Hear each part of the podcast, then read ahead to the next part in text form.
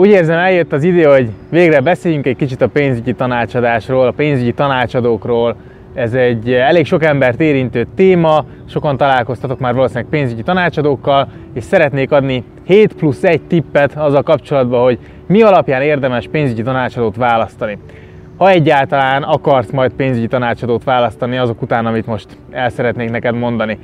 Ugye én magam is dolgoztam pénzügyi tanácsadóként, és ezért elég jó rálátásom van szerintem így a hazai tanácsadási piacra. Először is azzal kezdeném, hogy szükséged van-e egyáltalán pénzügyi tanácsadóra. Alapvetően a pénzügyi tanácsadás ugye úgy működik, hogy neked van valamilyen pénzügyi problémád, egy pénzügyi kérdésed, megkeresel egy tanácsadót, vagy ő megkeres téged, beszélgettek és hoztok egy döntést. Ez egy ilyen függőségi viszonyt hoz létre, olyan szempontból, hogy ha mindig kell egy pénzügyi tanácsadó, aki megmondja, hogy mit tegyél a pénzeddel, a befektetéseiddel, vagy az adott pénzügyi termékekkel, akkor igazából mindig rá vagy utalva. És lehet, hogy így az adott pillanatban a tanácsadás az az megoldja a problémát, vagy megoldja a helyzetet, de eltelik két év, és nem tudod, hogy igazából mi van a szerződésedben, nem tudod, hogy mi van a befektetéseiddel, változik a piac, változik az élethelyzeted, és megint kelleni fog egy pénzügyi tanácsadó, aki megint megmondja, hogy mit tegyél. Szerintem itt mondjuk érdemes szétválasztani a vállalkozásokat és a magánszemélyeket és a, ezekkel foglalkozó pénzügyi tanácsadókat is,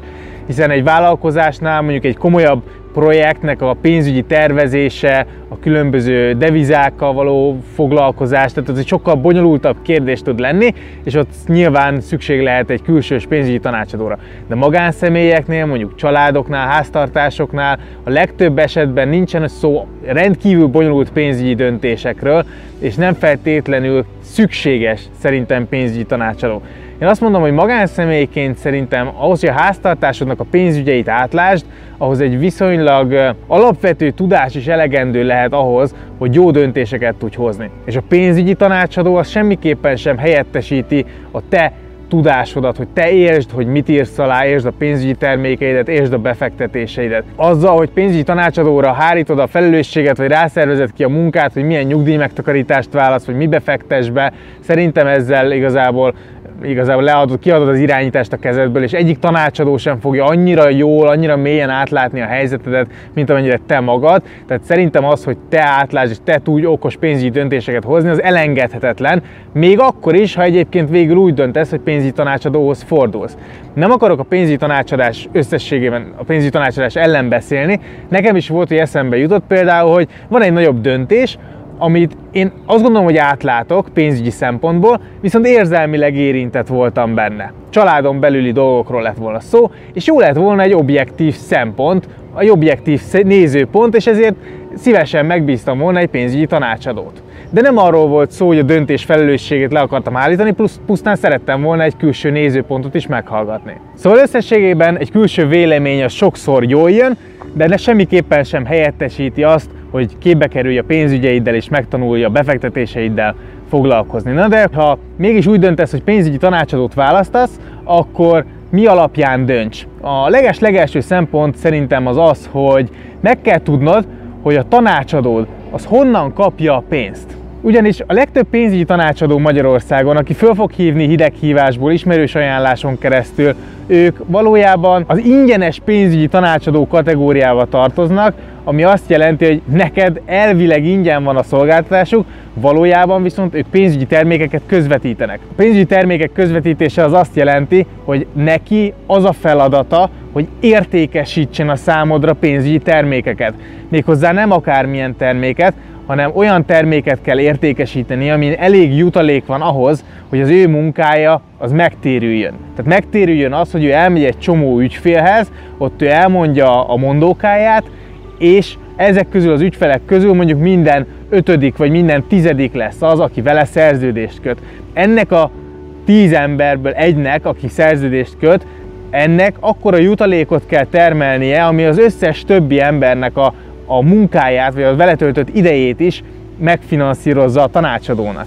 Magyarul a lényeg az az, hogy a pénzügyi tanácsadók, az ingyenes pénzügyi tanácsadók kénytelenek magas jutalékú termékeket értékesíteni, hiszen csak ezekkel a magas jutalékú termékekkel fog megtérülni az idejük, és tudnak ebből megélni. Dolgoztam ingyenes pénzügyi tanácsadóként, és pontosan tudom, hogy hogy működik ez a piac, tudom, hogy, hogy hogyan oktatják ezeket a tanácsadókat, valójában én nem nevezném az ingyenes független pénzügyi tanácsadást pénzügyi tanácsadásnak, konkrétan én megtiltanám, hogy ezt tanácsadásnak nevezzék, ez semmi más, mint pusztán értékesítés. És az a baj ezekkel a tanácsadókkal, hiába mondja azt, hogy a pénzpiac minden területéről tud ajánlani terméket, valójában ezek a tanácsadók egyáltalán nem függetlenek. Lehet, hogy egy biztosítóval van szerződésben, lehet, hogy több biztosítóval van szerződésben, lehet, hogy biztosítókkal és bankokkal is szerződésben van, de teljesen mindegy, mert mindig csak a legdrágább termékeket tudja értékesíteni, és ezért van, hogy ezek a tanácsadók a legtöbb esetben valamilyen életbiztosításos befektetést fognak ajánlani, vagy valamilyen hitellel kapcsolatos terméket. Hogyha egy biztosító ügynökétől kérsz pénzügyi tanácsot, az olyan, mintha bemennél egy BMW szalomba, és megkérdeznéd, hogy milyen autót vegyél. A válasz egyértelműen BMW lesz. Egy BMW szalon nem adhat mindenkinek olyan tanácsot, hogy vegyél inkább Volkswagen, mert az olcsóbb, ugye? Ha ingyenes pénzügyi tanácsadóhoz fogsz menni, akkor mindig drága termékeket fogsz kapni, és a drága termékek a legrosszabb pénzügyi termékek, amiket kaphatsz. Oké, tehát az az első, hogy honnan van a tanácsadónak pénze. A legjobb, hogyha kizárólag, csak és kizárólag tőled kap pénzt, és te fizeted meg a tanácsadót, te fizeted meg az óradíját, és a tanácsadó kizárólag abban érdekelt, hogy neked a lehető legjobb tanácsot adja. A második legfontosabb szempont, hogy a tanácsadó milyen szolgáltatásokat vállal. Ugye ebből gyakran van félreértés, hogy az ügyfél fizet egy egyszeri díjat a tanácsadásért, majd elkezdi hívogatni mondjuk a tanácsadót, hogy jó lenne, hogyha e, válaszolna erre a kérdésre, vagy mit tegyen most, hogy esett a piac, most mi legyen, és a tanácsadó erre jogosan mondja azt, hogy ne haragudj, de ez nem volt benne a tanácsadás díjba, akkor kérjél egy új tanácsadást. Tehát fontos, hogy előre kérdezd meg a tanácsadót, hogy pontosan mit vállal, milyen szolgáltatásokat vállal. Kezeli a befektetésedet, vagy csak tanácsot ad benne. Folyamatos a szolgáltatása, vagy ez csak egy egyszeri dolog, egyszeri díjért. Esetleg adózási ügyekben is tud tanácsot adni, a, konkrétan a személyi jövedelemadó, vagy adóbevallása, vagy vállalkozásnak az adózásával, vagy mondjuk azt mondja, hogy adó megtakarítással kapcsolatban talán ugye adókedvezményekkel, de mondjuk ennél több dologgal kapcsolatban meg nem. Tehát, hogy pontosan meg kell kérdezned a tanácsadókat, hogy pontosan milyen kérdésekben kérdezhetsz tőlük. Pontosan mi az, amiben segíteni fog tudni neked, és ezeket a szolgáltatásokat, ezekről írjon egy listát, vagy írjatok egy listát, és ebben egyezzetek meg, legyen nyoma, hogy mit vállal a tanácsadó, és ez alapján is mérlegelt, hogy melyik tanácsadóval akarsz együtt dolgozni. A harmadik, hogy mennyi tapasztalata, illetve mennyi ügyfele van a tanácsadónak. Ugye, hogyha még egy komplex problémával szeretnél egy tanácsadót keresni, akkor valószínűleg nem egy gyakornokhoz szeretnél menni. Ugyanúgy egy orvosnál is mondjuk, hogyha egy komplex műtétre van szükséged, akkor nem feltétlen az újonc orvost, az újonc műtőt szeretnéd kérni, hanem valószínűleg egy tapasztaltabb embert. Ugyanakkor Nyilván egy tapasztaltabb tanácsadó az valószínűleg drágában fog dolgozni, több pénzt fog elkérni, tehát hogyha csak egy viszonylag egyszerű kérdésed van, akkor pedig nem a legmagasabb szintű pénzügyi tanácsadóra van szükséged, hanem egy általános pénzügyi tanácsadó is megteszi. Szóval valahol így ezen a skálán érdemes elhelyezni, hogy igazából neked mekkora is a, a kérdésed, milyen komplex a problémád, mennyire van szükséged mély pénzügyi elemzésre például. Másik, hogy ugye mennyi ügyfele van, nyilván, hogyha valakinek egyáltalán nincsenek ügyfelei, akkor valószínűleg valamit nem jól csinál, vagy most kezdte még csak a szakmát, nincs annyi tapasztalata, viszont sokkal jobban fog tudni veled foglalkozni, ha viszont nagyon sok ügyfele van, akkor valószínűleg sok tapasztalata van, viszont az is lehet, hogy pont ez a hátrányára fordul, hiszen a sok ügyfél miatt kevesebb időt fog rád. Ha nagyon sok ügyfele van, akkor lehet, hogy nem fogja tudni vállalni azt, hogy veled olyan nagyon sokat foglalkozzon. Ha kevés ügyfele van, akkor viszont lehet, hogy most bevállalja, később viszont nem biztos, hogy fogja majd teljesíteni, tehát ezekre azért érdemes odafigyelni.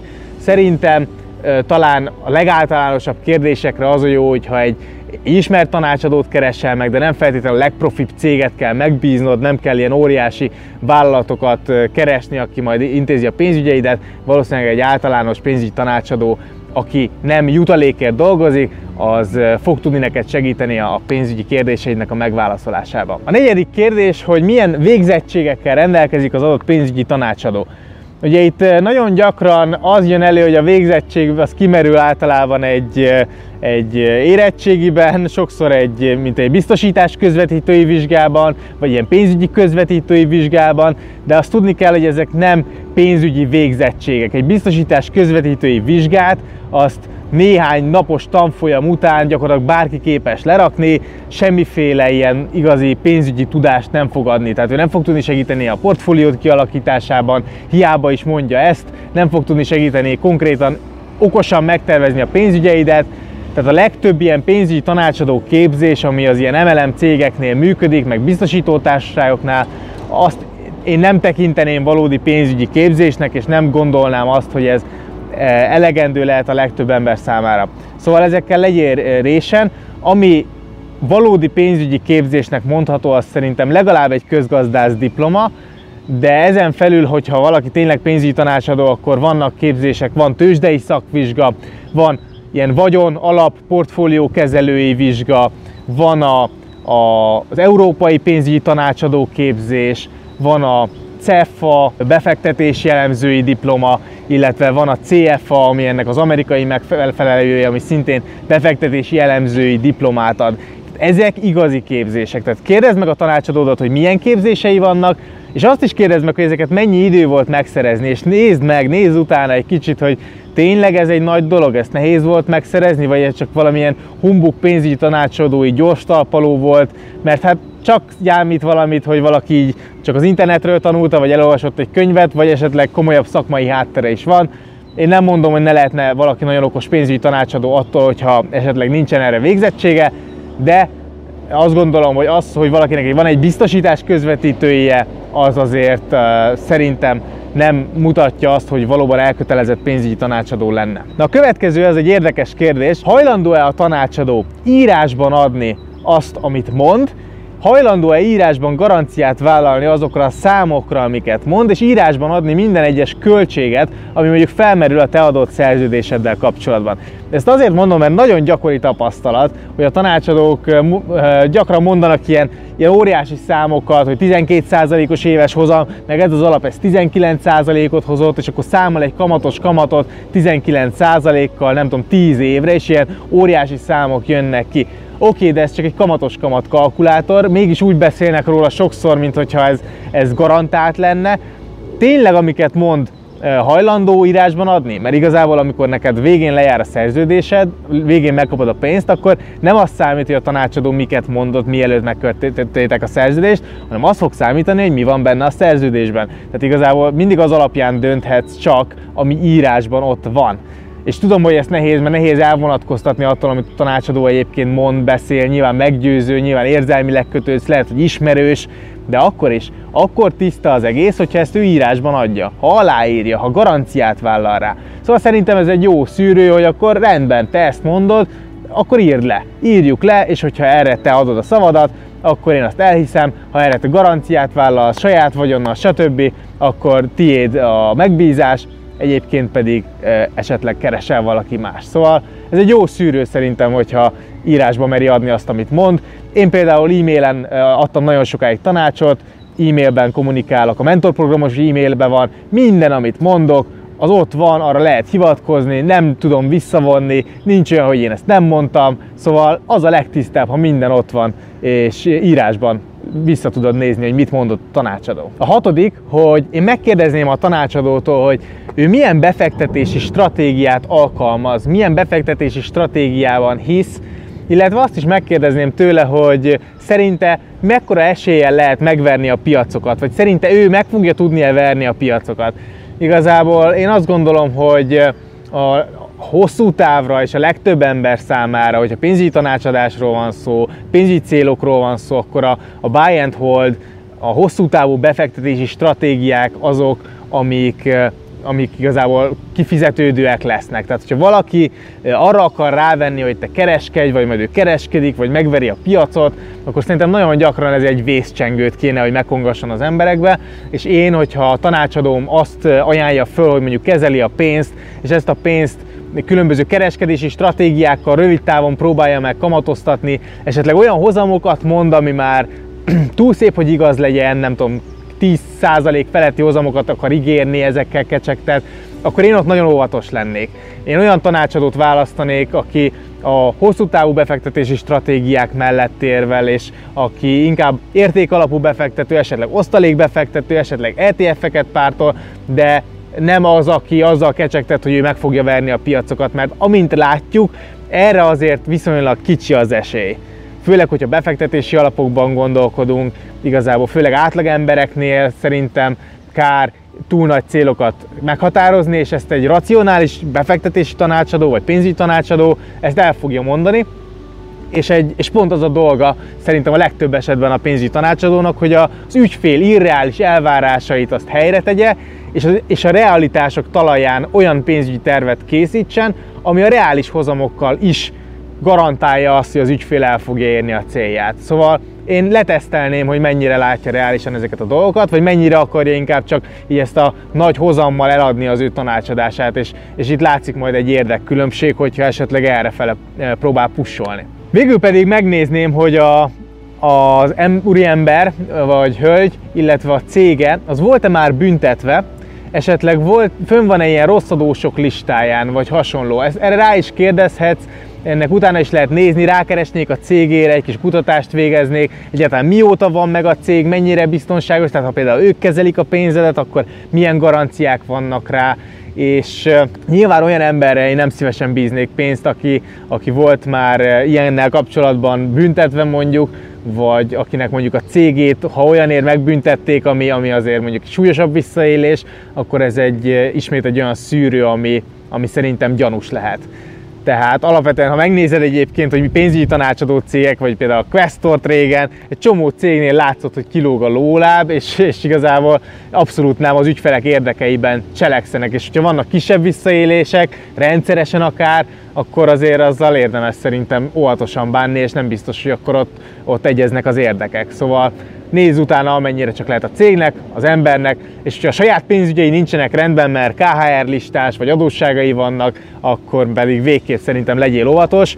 Én azzal a tanácsadóval is óvatos lennék egyébként, aki látszik, hogy nagyon sokat költ kacatokra, vagy nagyon csillivilli minden, és ez, a, ez az értékrendjében ez az első, igazából ott is kérdéses, akkor szerintem, hogy, hogy igazából tényleg tud-e azonosulni mondjuk a te hosszú távú céljaiddal, a megtakarításaiddal, tényleg azonos értékrendet képviseltek-e. És igazából ide tartozik az utolsó, ami a plusz egyedik, hogy szimpatikus-e neked ez a tanácsadó. A Facebookon föltettem egy kérdést, hogy melyik tanácsadót választanád, és volt egy ilyen öltönyös, ilyen nagyon szépen kiöltözött, és volt egy túrázós tanácsadó, és tök érdekesen az jött ki, hogy a túrázós tanácsadót azt többen mondtátok. Szerintem ez mondjuk ebbe az is benne van, hogy, hogy ti azért, azért így ezt a szabadság feelinget, akik követtek, valószínűleg így jobban szeretitek, de a lényeg az az, hogy szerintem fontos az, hogy szimpatikus legyen, ugyanakkor nem a ruha teszi az embert, viszont nyilván azt sem akarnád, hogy egy szakadt tanácsadó, aki lepukkant ruhában van, esetleg gyanúsan lepukkant, hogy ő legyen a tanácsadó. Ezt nyilván el tudod dönteni, kinek mi. Szerintem az a lényeg, hogy ha utólag visszanézel erre a döntésedre, akkor, akkor ö, olyan ember legyen, akiben tényleg megbízol, aki szimpatikus a számodra, akinek el tudod fogadni a véleményét, akkor is, ha mondjuk egy nehéz helyzetben ellentmond neked. És akiben megbízol annyira, hogy, hogy tényleg átgondolod, amit mond, és, és egyezik az értékrendetek, és úgy látod tényleg, hogy a te érdekedben cselekszik, mert ha azt gondolod, hogy nem, és akkor mond valamit, akkor igazából nem fog tudni akkor áthatni, amikor mondjuk a legnagyobb szükséged lenne rá. Sok ügyfélnél például, amikor esnek a részvények, akkor pánikba esik, és a jó tanácsadó az pont attól jó, hogy megnyugtat. És ha ő elmondja, hogy figyelj, nézd, én is így fektetek be, nézd, az én családom is fontos, nekem is ott a nyugdíjam, és, és én is a saját befektetéseimnél kivárok, és ráadásul még veszek inkább, mert most olcsóbb venni, stb. Ha ezzel tudsz azonosulni, akkor sokkal nagyobb ereje lesz, amivel tud majd segíteni neked. Ha szeretnéd fejleszteni magadat pénzügyekben, akkor van egy 14 napos ingyenes pénzügyi kihívásom és tréningem. Ha ezt még nem töltötted le, akkor érdemes lehet, mert sok hasznos információt beletettem. Sok sikert kívánok, hajrá!